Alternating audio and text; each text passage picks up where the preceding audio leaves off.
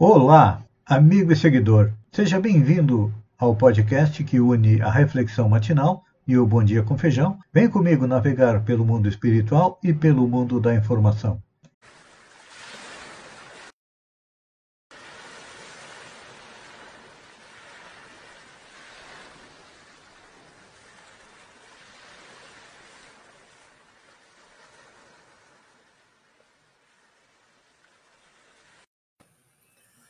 Olá, amigo e seguidor. Seja bem-vindo a mais uma live diária da Reflexão Matinal, onde eu e você vamos em direção ao nosso coração para lá, como jardineiros espirituais, elevar templos às nossas virtudes, fazendo com que elas cresçam, floresçam e frutifiquem, porque são elas que nos alimentam na jornada da felicidade e nos conseguem um lugar melhor na pátria espiritual quando lá chegarmos novamente. Como somos espíritos ainda imperfeitos, estamos na primeira categoria, a segunda é bons espíritos, aonde nós queremos chegar, e a terceira é espíritos puros, que está muito distante ainda nós ainda temos vícios e defeitos que nós temos que arrancar do nosso coração. E são eles que causam a nossa infelicidade. E se não pudermos arrancá-los, vamos enterrá-los bem fundo, cavando masmorras a eles. E a nossa reflexão de hoje é a respeito do cuidado que nós devemos ter. É. Porque nós somos jardineiros, nós semeamos. Mas, uma vez semeada, cresce e se torna maior do que as hortaliças. Quem nos colocou isso foi Marcos, no capítulo 4, versículo 32. Isto é um alerta para que tenhamos cuidado com o que semeamos. É. Porque toda a semente lançada à terra germina, inevitavelmente e vamos é, fazer uma análise das nossas palavras como se fossem sementes. Aliás, como se fossem não. As nossas palavras são sementes. Né? Porque uma vez pronunciada, elas seguem o seu curso, provocando reações segundo a natureza dela. Então não será possível recolher as palavras dos ouvidos que as ouviram. A palavra é como uma flecha, uma vez lançada, ela segue em frente.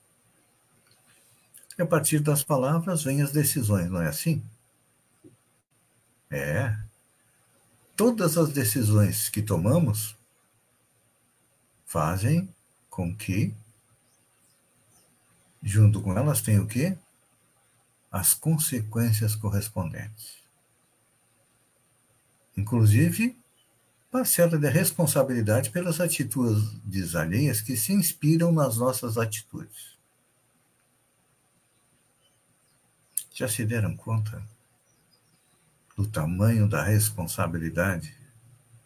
Vamos começar lá atrás. Primeiro os pensamentos, depois as palavras e finalmente as ações. O pensamento é do espírito. Para que a palavra seja articulada, nós precisamos do espírito, do perispírito e do corpo. E as ações, a mesma coisa. E aí, vão trazer para nós o quê? Reações de acordo com o que nós falamos. Então é importante a gente antes de qualquer manifestação verbal ou prática na vida cotidiana, nós precisamos pensar e repensar inúmeras vezes. E o que, que acontece? A maioria de nós, muitas vezes, fala o que nos vem na mente sem pensar nas consequências das nossas falas. É assim que acontece.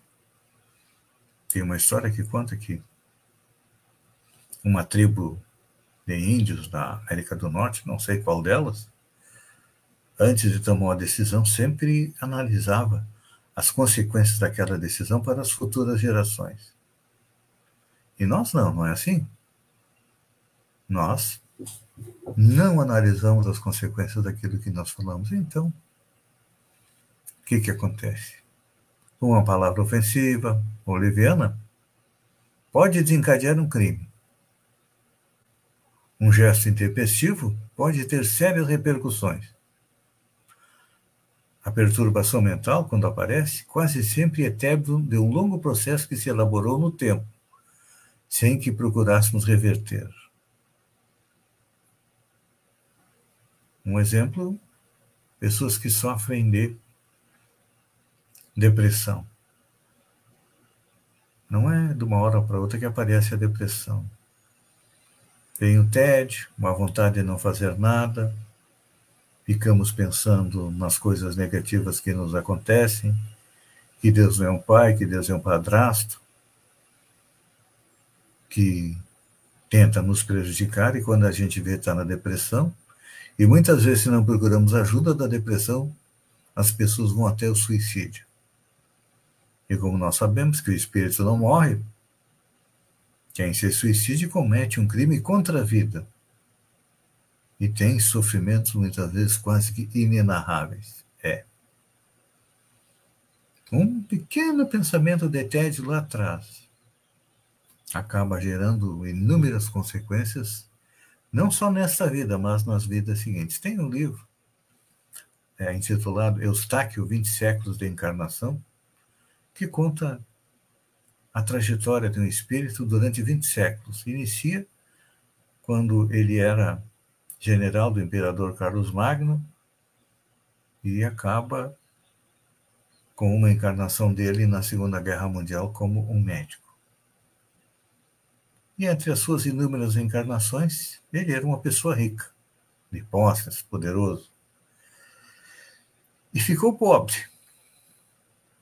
Não suportando a pobreza, a ideia de morrer pobre, ele pega e suicida. Só que na sua programação encarnatória estava ele desencarnar dois dias depois do ato que ele cometeu do suicídio. Moral da história. Ele passou três, quatro encarnações para poder se recuperar daquele ato, para continuar na sua caminhada. E esta história é interessante para a gente compreender as consequências das nossas ações, das boas ações e também das nossas más ações.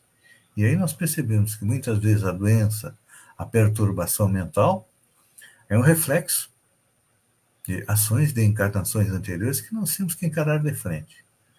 Temos que ir em busca da medicina para nos ajudar, mas também da nossa parte espiritual, porque todas as doenças provêm do espírito.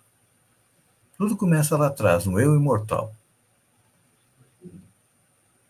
Porque tudo que nós fazemos fica gravado na nossa consciência.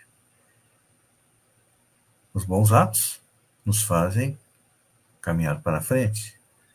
Os maus atos fazem nós, no primeiro momento, nos arrependermos do que fizemos como a justiça divina é perfeita, a cada um segundo suas obras, o segundo passo é, primeiro passo é arrependimento, segundo passo é expiação, sofrer na carne aquilo que nós fizemos outros sofrer, porque esta é a maneira do aprendizado.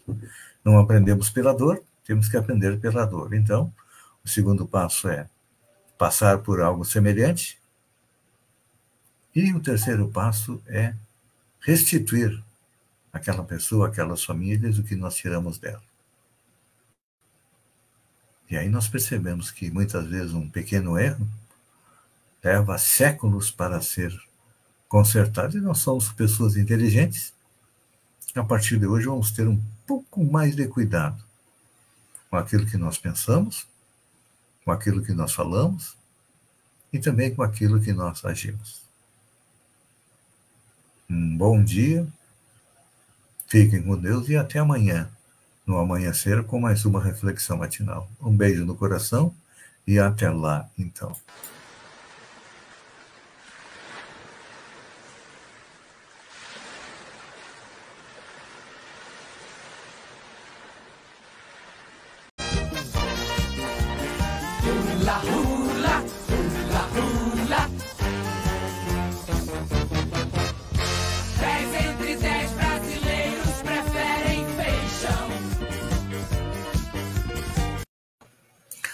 Olá, amigo e seguidor.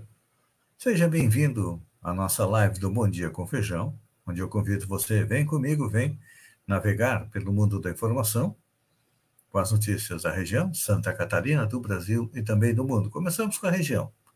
Na segunda-feira à tarde, esteve em Sombrio uma viatura da Polícia Federal. Muitas pessoas me perguntaram, sabe para quê? Eu disse, olha, não sei. O que nós sabemos é que, seguidamente, a Prefeitura Municipal de Sombrio está sendo visitada pela Polícia Federal, que está investigando desvio da verba da Covid. E o que se sabe também é que breve deve haver um desfecho dessa investigação na Prefeitura. Haja Rivotril. Tem gente que está tomando copos e copos de Rivotril para poder dormir. Marmelada em Balneário Camboriú. Pois é. é. Muita gente assistiu a luta, entre aspas, entre a Celino Popó Freitas e o Whindersson Nunes. E o Popó, depois da luta, reconheceu que segurou a mão no confronto realizado em Balneário Camboriú. A chamada luta de exibição, esse tipo de embate não conta pontos, e os golpes são mais leves em relação ao boxe profissional. E os dois dividiram uma bolsa de 12 milhões de reais. Olha, acho que até eu me arriscava a trocar socos com alguém por 12 milhões de reais. Olhem só a importância das voltas aulas. Pois é. Os empregos com carteira assinada, criados em 2021, beneficiaram principalmente os mais jovens e aqueles com ensino médio completo.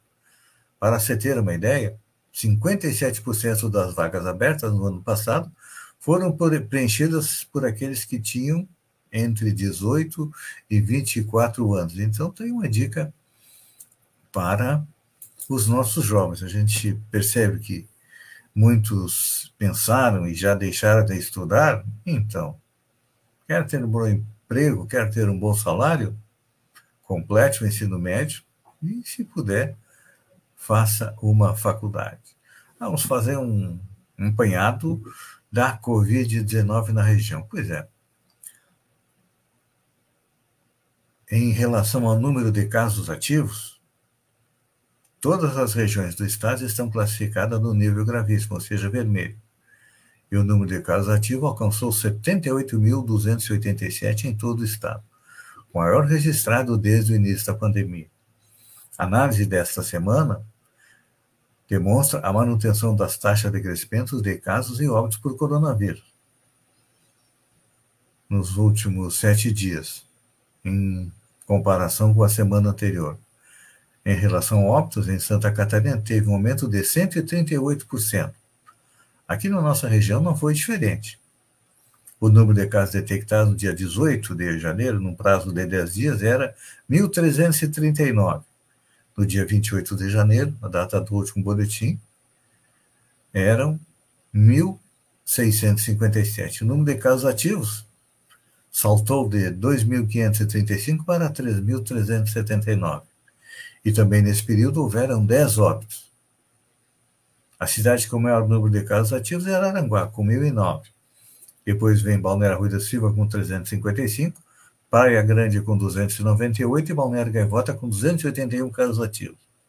A cidade com menos casos é Ermo, e de, com 44, e Maracajá, com 71. Araranguá, Balneário Gaivota e Balneário Rui do Silva têm mais casos devido a serem praia e muitas pessoas vieram, trouxeram dinheiro, mas trouxeram também junto o coronavírus. E aí a gente percebe esse grande número de casos nestas cidades. Olha só, essa aqui é boa. Covid, cidade de Santa Catarina institui multa de 500 reais para quem andar sem máscara na rua.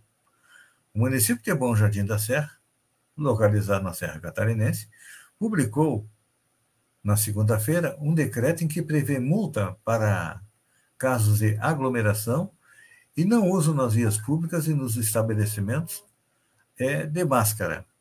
A multa inicial é de 500 reais. O decreto foi publicado por causa do aumento do número de casos da Covid na cidade. A multa inicia com 500, depois passa na reincidência para 800 e também até mil reais. Acho que estava na hora dos nossos prefeitos terem coragem de fazer isso, mas não tem. Infelizmente, os prefeitos da região são os covardes. O FFS e IFSC aprovam a apresentação de comprovantes de vacina contra a Covid na volta às aulas presenciais. Estudantes de pelo menos duas instituições de ensino de Santa Catarina vão precisar apresentar comprovantes de vacinação contra a Covid. A exigência para frequentar as aulas presenciais foi aprovada pela Universidade da Fronteira Sul, UFFS, e o Instituto Federal de Santa Catarina, IFSC. Então tá aí, olha, acho que é correto, porque a vacina está à disposição.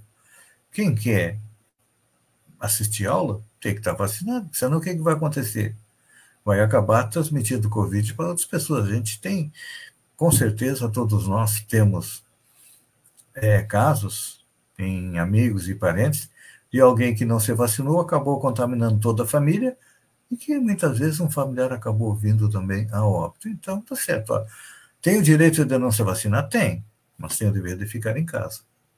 Não sair para a rua, não ir para a escola, não ir a local nenhum.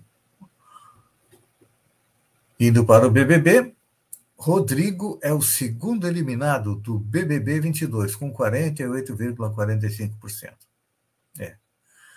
Rodrigo partiu casa, hashtag partiu casa, no paredão desta terça-feira do BBB 22. Ele disputava com a Natália, que teve 26,1% dos votos, e com Gessilene, que teve 25,45%. Ele foi parar no paredão, indicado pelo líder da semana, Tiago Abravanel. A nossa próxima notícia vem dos Estados Unidos. Galinha é capturada ao invadir área de segurança do Pentágono. Uma galinha foi capturada nesta segunda-feira, dia 31, enquanto ciscava pela área de segurança do Pentágono, um dos edifícios mais protegidos do mundo, anunciou uma organização defensora dos direitos dos animais.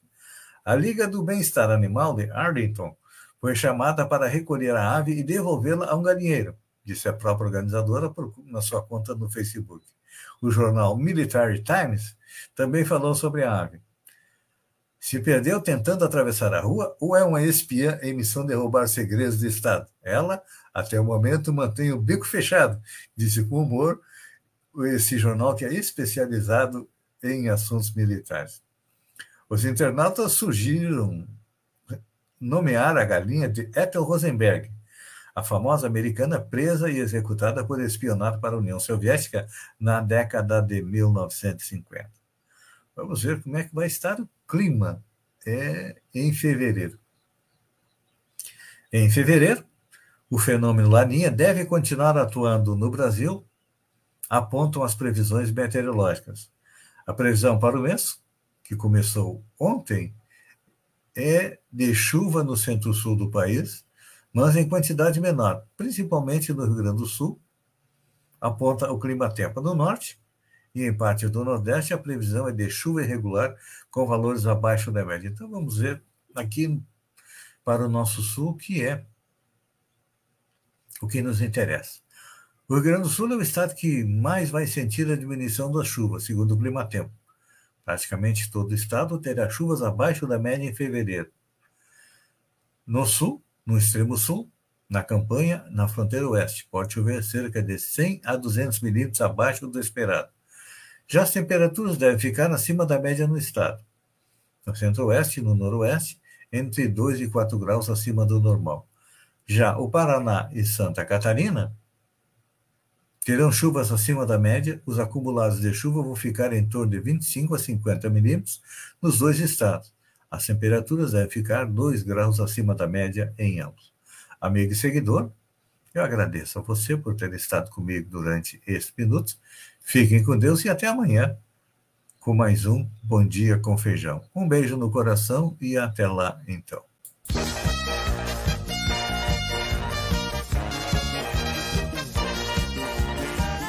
La